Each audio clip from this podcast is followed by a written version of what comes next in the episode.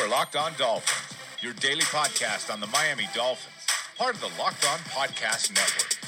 Your team every day.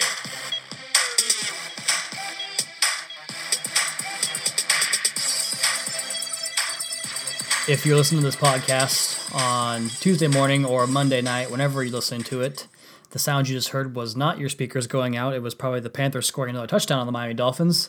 As I'm recording this episode, it is 45 21 in favor of the Carolina Panthers right now. I decided to give, give up on the game once I saw Derek Anderson come into the game. And as you can tell, it has me questioning everything. A new intro this week. No intro, really. This is a Locked On Dolphins podcast. Your host, Travis Wingfield, at Wingfield NFL, lockedondolphins.com for all your Miami Dolphins content needs. Although I'm not sure you have any of those at the current moment after the third consecutive primetime beatdown of our home team, Miami Dolphins suffering another loss after a 40 0 blanking from the Baltimore Ravens, a 27 23 loss to the Oakland Raiders that really wasn't that close on the scoreboard. Was garbage time touchdown got them closer, and then now whatever the score this game winds up being a four score victory for the Carolina Panthers and the Dolphins. Where can you really start? I mean, first half, uh, you're going to get a lot of pauses this episode, guys. I'm, I'm kind of just kind of wing it, and I'm just going to kind of talk about where this team is in terms of you know 2018 because 2017 is done, buried, and over with. And I know I've been one of the most optimistic guys you've heard from from your Dolphins content providers over the course of the season, and I, I try to keep a level head. And it's only nine weeks into the year, nine games into the year, I should say. And so if the season's not over, I mean, there's always a chance they could win five or six games in a row. I mean, who am I kidding? There's not a chance, but that's it is a possibility in the realm of things of the universe, I guess. This podcast is getting off the rails quickly. But as you guys know, the Dolphins are, it's not going to happen for them this year. It's time to start focusing on what can happen next year and kind of some of the places you have to self evaluate. And I know there's going to be a lot of people coming after Coach Gase, a lot of people coming after the defensive linemen like Ndamukong Suh and Cam Wake and some of that stuff I've seen. And it's it's natural to go ahead and blame the guys at the top when, when performances are this bad. But the fact of the matter is, you have a lot of guys on this team that can still get it done, but you have a lot of areas in the team that just aren't up to snuff by NFL standards, which is kind of a surprise because I'm, I've been thinking about this for the past half hour, 45 minutes, hour since the Dolphins started taking that beat down in the second half. And I've been trying to figure out what are the areas that I need to improve that I want to move on from. And it's kind of hard because you have a lot of guys in spots that are either young or they're on big contracts. I know the big contract thing isn't a good excuse, but being a young player is a good excuse because usually guys tend to develop later on in their careers. Obviously, you guys know this. I don't have to just explain to you player development, but the fact of the matter is that they have a lot of players at positions uh, important positions really that are young and were recent draft picks, high draft picks at that, that you just can't simply move on from at this point just because they had a, you know a bad Monday night game in Carolina or you know a couple of bad game stretch. So you have to figure out which guys are going to be long term starters for you or long term contributors for you on this football team, which guys you don't view in that same vein, and which guys are kind of in that middle zone. And you got to figure out if you can develop them and, and make them players or not. So the Dolphins find themselves in the awfully precarious situation of being four and five with you know no break in sight. They play a short week next week against Tampa Bay Buccaneers, a very very bad football team with Ryan Fitzpatrick at quarterback, no less. And Miami has a chance to win that game despite how bad they were in this one. I don't, I don't care what anyone says. I mean, recency bias will sneak up on anyone, and all Dolphins fans will probably tell you that there's no way they can win that game. But the Bucks are a really bad team, so that'll probably be a good slop fest for the NFL to feature on the Week 11 slate as the Dolphins take on the Tampa Bay Buccaneers for the Sunday for a game on Sunday afternoon for the first time in over a month. So that's exciting, I suppose. But other than that, I mean, you have a, a, pretty tough schedule following that: the Patriots, Broncos, Patriots, and then Bills, Chiefs, Bills. I mean, I think at this point, as a Dolphins fan, you kind of are hoping more towards losses. Even if this team pulled off a miracle nine and seven finish, which at this point, let's face it, would be a miracle to go ahead and win five of the last seven games to get, to that mark. And even then, that might not get to the playoffs with nine and seven. It could, but if they did do that, are you really looking forward to another wild card beatdown like last year? I know as Dolphins fans, last year was a lot of fun because we haven't seen a playoff game in eight years. But then you get into that first round and you get slapped slapped around like that, and then it's a very sobering effect. And you feel cool about you know having that late round, late first round draft pick because you got to the playoffs and you're part of that elite club in the NFL. You know, the final twelve is an elite club in the NFL And it's really cool to be able to say that, but I don't care if this team goes in this year. It's not going to make a difference because, you know, when you get to that spot, you either want to have a chance to contend or you want to have a chance for young players to develop and, and get that playoff experience. Well, last year they got it, didn't really translate this year. Ryan Tannehill still hasn't gotten that. And that's kind of what I would be hoping for is that Ryan Tannehill to get a, his first sniff of the playoffs. But that's not going to happen because he's out for the year. Although he was before the game today, just like the Baltimore game, and I'm, I'm assuming he does this everywhere he goes, but it only happens to get into the public eye because of the national TV game. But he was out running steps in Carolina, and one of the best Dolphins fans of all time, in my opinion, the British born Simon Clancy at Cy Clancy on Twitter tweeted out he was at the game tonight in Carolina, bless his heart. He tweeted out a picture of Tannehill running up the stairs, and he said Ryan Tannehill ran every single stair in this building, and it was kind of cool to see. And you know, Tannehill's working hard to get back, and I, am looking forward to seeing him back again. Obviously, if you guys follow me on Twitter at Wingfield NFL, you saw my Whitney Houston video pairing where I, I put "I will always love you" to the to the tune of Ryan Tannehill highlight video. So Clearly, I missed my quarterback. He makes a lot of good plays. And Jay Cutler in this game, let's just go ahead and start with this game real quick and get it out of the way. Jay Cutler was absolutely terrible, throwing the ball all over the place. That interception at the end of the first half took the air out of the Dolphins balloon. And it was crazy how fast it happened because that 10 to 7 score, they get the football back, they get a big stop on a Cam Wake pressure, creates an incomplete pass by Cam Newton. They get the ball back, and the first play, Cam, Jay Cutler decides to throw a ball right to Luke Kuechly. It's a great play by Luke Kuechly, don't get me wrong, but you cannot make that mistake. I mean, your chances of scoring any points in that drive are low to begin with. So don't take shots like that. But that's just what Jay Cutler does. He's a bad player. He's going to do things like that. That's what happened. He has a bad night. He's missing throws all over the place. He's skying balls over receivers. He's short hopping guys. Typical bad Jay Cutler, who's just here to collect $10 million and get the hell out of here and say goodbye to the NFL. Julius Thomas makes that dumb penalty on that play. Let's talk about Julius Thomas for about one and a half seconds because I could care less about that guy. He's terrible. Cut him, move on. Offensive line issues, I'll have to look at it closer. I didn't really get a good look at it because it's hard to do on the broadcast. But from what I noticed, I thought Laremy Tunsil played pretty well. I thought Jesse Davis did okay, but I'm not really ready to stand by that comment yet. Inside, Jermon Bushrod continues to be a problem with Keke Short. He got his butt whipped again. Mike Pouncey, I, I, you know, I, like I said, I didn't really get a good look at them yet, but I'll evaluate that more. I think Ted Larsen had a, had a decent impact on the game. I thought he played okay. The left side of the line with Laremy Tunsil as well as Ted Larsen opened up that big hole in the Kenyon Drake touchdown run. Let's talk about Kenyon Drake for a minute he just has a certain explosion and a desire about him that I want to see a lot more of. And Damien Williams is a great pass catcher. He's great in pass pro. Drake had a great play on a pass protection call as well. But I, I don't understand how Kenyon Drake is not the starter and really the bell, not the bell cow maybe, but at least the primary guy, the guy that gets maybe you know two thirds of the carries or two thirds of the look in, in, running situations because he is a much better runner than Damien Williams. And I, I like that backfield. I think you get a third guy and then you have a good a good mix there with those three guys. But those guys played well, I thought, in this game. The running backs had another nice game catching the ball and running the ball again. Receivers, Jarvis Landry, you know, it, it's hard to evaluate. Like I said from the broadcast, he he had a couple of nice plays. DeVante Parker had a couple of nice plays. I think DeVante Parker, if he can just stay healthy, he can be such a good guy. And Kenny Stills just seems to disappear this year from time and time again. I, I just can't seem to fathom what's going on with that guy. But speaking of the the Kenyon Drake and Damien Williams comparison, the one thing that bothered me about Adam Gase in this game, and he was calling a really good game in that first half. That touchdown drive was brilliant. There was tons of open spaces where guys are just running free into the defense, and the t- the shallow pass for the touchdown to Thomas was a great play call. And that's that all comes through scheme and design. So Adam Gase had a good game at that part of the game until the second half came around, but then his defense just kind of folded on him. But the questionable call that I had for Adam Gase was after that Kenyon Drake touchdown, you maybe have a chance to get back into the game. It's 31 to 14. Obviously, the Dolphins allow a huge run from Cam Newton, something like 68 yards of the following play, and just get gashed for a touchdown after that. And pretty much every drive after that, the Dolphins defense seemed to have quit on the on the day, on the night, and on the game. But after that drive, it's 38-14 at this point, and Gase goes back to Damien Williams. I can't quite understand that call because obviously Drake had time to rest because the Panthers took their sweet time marching down the field and lining up and huddling and just uh, making it look easy on him. Well, Kenyon Drake got time to rest. I don't see why he can't come back onto the field and, and make the next carry after that because you got to give the hot hand the ball. So, Adam Gase, I've, I've been very adamant about defending him all year. You guys know that. I think there's a little bit of chink in his armor at this point. His team did not play well tonight. They didn't come to play, and they kind of gave up in that second half. Actually, the defense definitely gave up. Let's talk about that defensive line a little bit. And Ndamukong Suh, he was done with this game after a couple of those second half drives. You could just tell. Cam Wake, not very effective. He had the one good pressure that led to the incomplete pass, that led to a fourth down punt, obviously. Charles Harris, he got in there a couple times. Will Hayes didn't do a whole lot. Andre Branch has been just a tire fire this year. Not much good coming from his side of the football. Kiko Alonso, my goodness, that guy's a bad football player. That's a bad contract the Dolphins are going to regret. Lawrence Timmons didn't do a whole lot tonight, but uh, he's been a good player this year. Can't really fault him for much. Rey Maualuga played fullback nicely, not so much at linebacker. And then the cornerbacks, and we'll get to more of this, your guys' questions on the Twitter mailbag. But Xavier Howard, my goodness, how bad is that guy playing right now? I mean, the pass interferences, the penalties, the holdings, the big catches, the inside releases. He's just he's just not doing anything for you right now. So he had a bad game. TJ McDonald has a bad game. He's his keys and his miss assignments and finding the wrong gaps and his work and coverage just not doing well. Cordrea Tankersley, I think you know he is what he is. He's always he's usually in good position. He was very close to getting a tip on that ball on the drop touchdown pass to Curtis Samuel where he got hurt and it almost looked like for a minute there was going to be another one of those uh, Cordrea Tankersley tips, Reshad Jones interceptions, but didn't quite happen that way. Bobby McCain, I think, continues to compete for this team.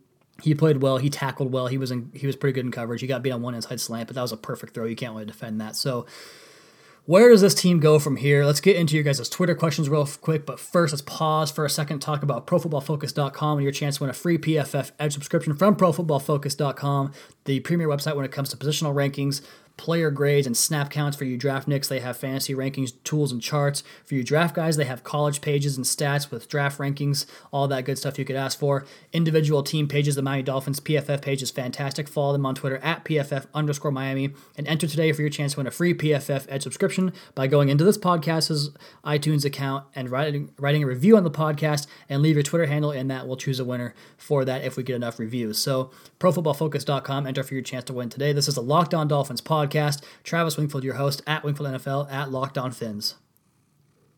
All right, back on the Locked On Dolphins podcast here. Travis Wingfield, your host at Wingfield NFL. Let's go ahead and get into the Twitter questions real quick. First one comes from Kevin Fielder at Kev underscore Fielder. He asks, "Is there any basis to the argument that Adam Gase should be fired?" And I just put one word on the on the thread there. No, Adam Gase is here for the long haul. They've built this team around him. They structured it around him. He's going to be here for a long time. The players love him. He's a great football coach. Always been a good football coach maybe he's trying to kind of get his growing pains out of the way right now, but it's very early in his tenure. A lot of coaches have had worse seasons in their second season and much later on in their career. So don't cut ship, don't cut bait right now, don't jump ship right now. Almost paired that together and said, said a bad word, but Adam Gase is going to be here for the long term and he'll get things figured out. He's a fantastic football coach. Just don't worry about him. Just worry about the players they put on the field for him because he's, he's going to get it done. He's going to be here for a long time.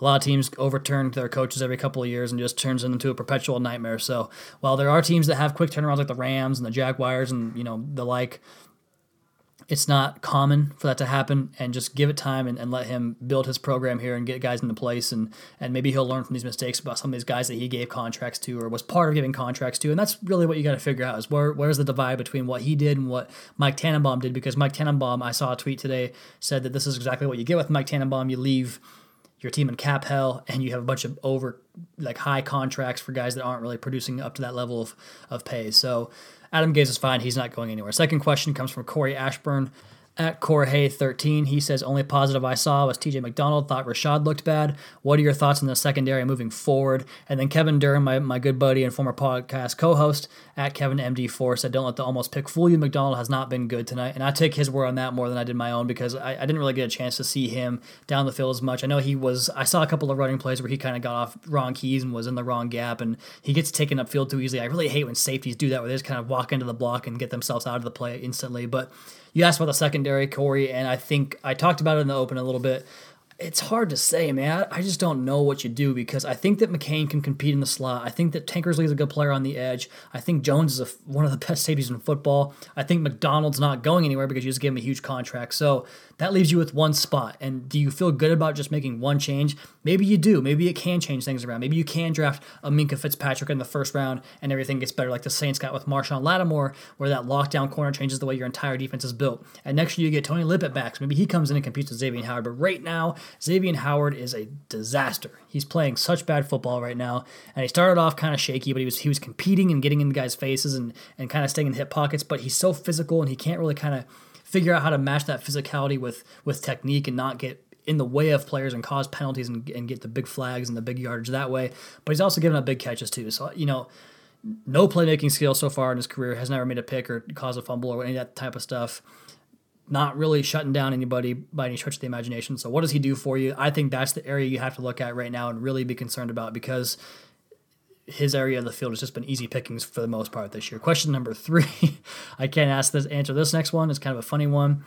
Basically, asked me how I'm going out in terms of a suicide, and I, I just said that uh, you know I watched every single snap of 2007 So this Miami Dolphins team will never phase me. I'll always be here, and I, you know I love this team so much, and I like to cover them from a professional aspect. I, I want to be you know a beat writer or someone that covers this team for for a living. That's my dream job. That's what I want to do. But I'm also a big fan of this team, and nothing can make me happier. And I know that's kind of a weird thing to say. Like I just get so jacked when they win big games. It's such a fun, exciting feeling. And then when they lose, I mean the t- the tough games, the tight games, those ones are hard. These blowouts, they suck, and they just kind of kick you in the in the gut but also it's kind of easier to overcome because you just never really had much expectations when the game gets so out of hand so quickly. But you know, this team is, is a big part of my life, and I, I hope that it continues to stay that way, and it, it, will continue to stay that way. I just hope they get give me a reason to be more excited again. So those are the only questions I got on Twitter tonight. Don't blame you guys for not wanting to get too involved into this discussion. At Wingfield NFL, at Locked On Fins, you can follow the show and check out LockedOnDolphins.com. I'll be doing some writing this week. I'm just not quite sure on what yet. Maybe a kind of inventory on the Dolphins right now as we move forward. I know everybody wants to kind of learn about what's going to happen next year. Maybe we'll get more into the draft, and I'll try to get some guys, some guest columnists, and some guests on the podcast talking about draft in the near future. I'm going to get Chris Kaufman on, whether he likes it or not. I've been talking to him a lot about that, and he's kind of ducking me, but he says he's going to do it one of these days. So at CK Parrott on Twitter, we'll get on the show for draft talk here soon. But this is the Locked On Dolphins podcast. Travis Wingfield at Wingfield NFL. Just a couple of more notes before we get out of here for the podcast. I will give you guys plenty of stuff throughout the rest of the week and maybe kind of digest this a little further and, and give you more of a, a, comprehensive view of this team and their future and where they're heading. But right now, let's just uh, let's get out of here with a couple of closing thoughts and just talk about maybe you know, Matt Burke and the way the defense played tonight, and the way the team kind of quit on him. It, you know, I compare it to the, the 2016 Los Angeles Rams because the Rams came into that season, and we all know what Jeff Fisher said about this team not going seven and nine or eight and eight or whatever. You know, you guys know the whole spiel, and how he was uh, probably one of the worst coaches in NFL history that season. You know, he didn't even know who the players on the opposite team were, didn't really have much involvement in the game plan or anything like that. So he was famous for that but that whole team relied upon a great defense, and his speech was centered around the fact that he had this fantastic defense and a ton of talent on that football team. He thought that Todd Gurley was going to be, you know, the big deal that he, he is now. And you look at their defense, and they have all these stars and this awesome defensive line and these players in the secondary that can get it done. And they played really well through the first seven, eight, nine games of that season. But then once Jared Goff comes into the game and he can't do anything worth a damn on offense, and their offensive play calls are so bad, and they can't move the chains to save their lives. You know, getting a first down for them is as big of an accomplishment as scoring a touchdown is for some teams. And the defense just fell apart because of that. That's what's going to happen to any team in the NFL.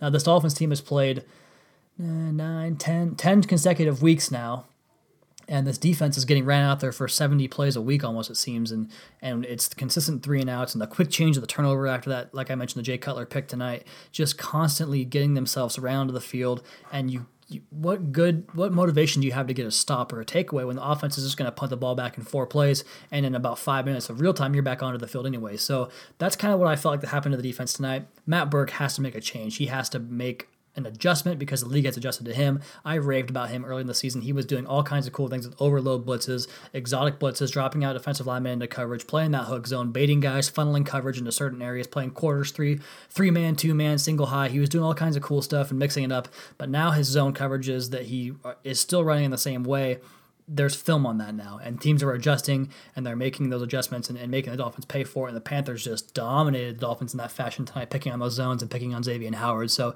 he has to make an adjustment, but he's another young guy. I, I trust these young coaches to kind of learn and grow. I think that it's just blasphemous to suggest to fire everybody when they have a bad night or a bad day. And with players, maybe that's more of the case, but with a coaching program, you put a lot into hiring these guys and a lot of resources. And yeah, it's good to, to admit a mistake when you make one, but I don't think the Dolphins have made a mistake on this coaching staff by any stretch the imagination. I love Adam Gase. I think a lot about Matt Burke. I think a lot of Clyde Christensen as well. So I think that they have the right staff in place. Just got to maybe weed out Mike Tannenbaum and start thinking about making a change in the way you structure things from a personnel standpoint and get Chris Ballard maybe a little bit more involved in that process as well. And so they can kind of marry up the idea of their draft and free agency because I thought there was a great structure in place with Tannenbaum kind of picking the free agents and working the contracts, Chris Grier being the one that is more involved in the draft prospect, and then Adam Gase being the one that kind of says, This is what I like in a player, and then they, they kind of go off of that. And that was a really good marriage, and I like that structure a lot but it seems like there might be some kind of a disconnect there because it's just not coming together for him. So maybe a change in structure. Matt Burke has, has to make some adjustments. Adam Gase has to find another way to kind of relate to these guys on another level because he has, you know, kind of fallen into that second year slump here now with three consecutive losses all in prime time. And the Dolphins are obviously a kind of a punching bag in the NFL right now. But I think that there's there's room for optimism there to grow. And, and you know, I've kind of talked myself into it over the course of this 25 minute long podcast or however long we are now. But the Dolphins, you know, they're they're four and five. They got a tough schedule ahead. I think we're all gonna be looking forward to next April. But luckily, there's still college football, and the NFL playoffs are always fun. So that's gonna do it for today's Locked On Dolphins podcast. Be sure to subscribe to the podcast. Check us out on iTunes, Stitcher, Tuned In, wherever you get your podcast from. Go ahead and leave us a rating, review. That really helps the podcast grow. You guys know the drill by now. Check out the other Locked On Sports podcasts, including the Locked On NFL podcast and Locked On Heat podcast for local and national coverage of your favorite teams. And of course, LockedOnDolphins.com, as well as the Palm Beach Post with Joe Schad. He features some of my work every now and then. He's a great writer and, an even better dude. So check him out and come back tomorrow for another episode of the Locked On Dolphins podcast, your daily dose for Miami Dolphins football.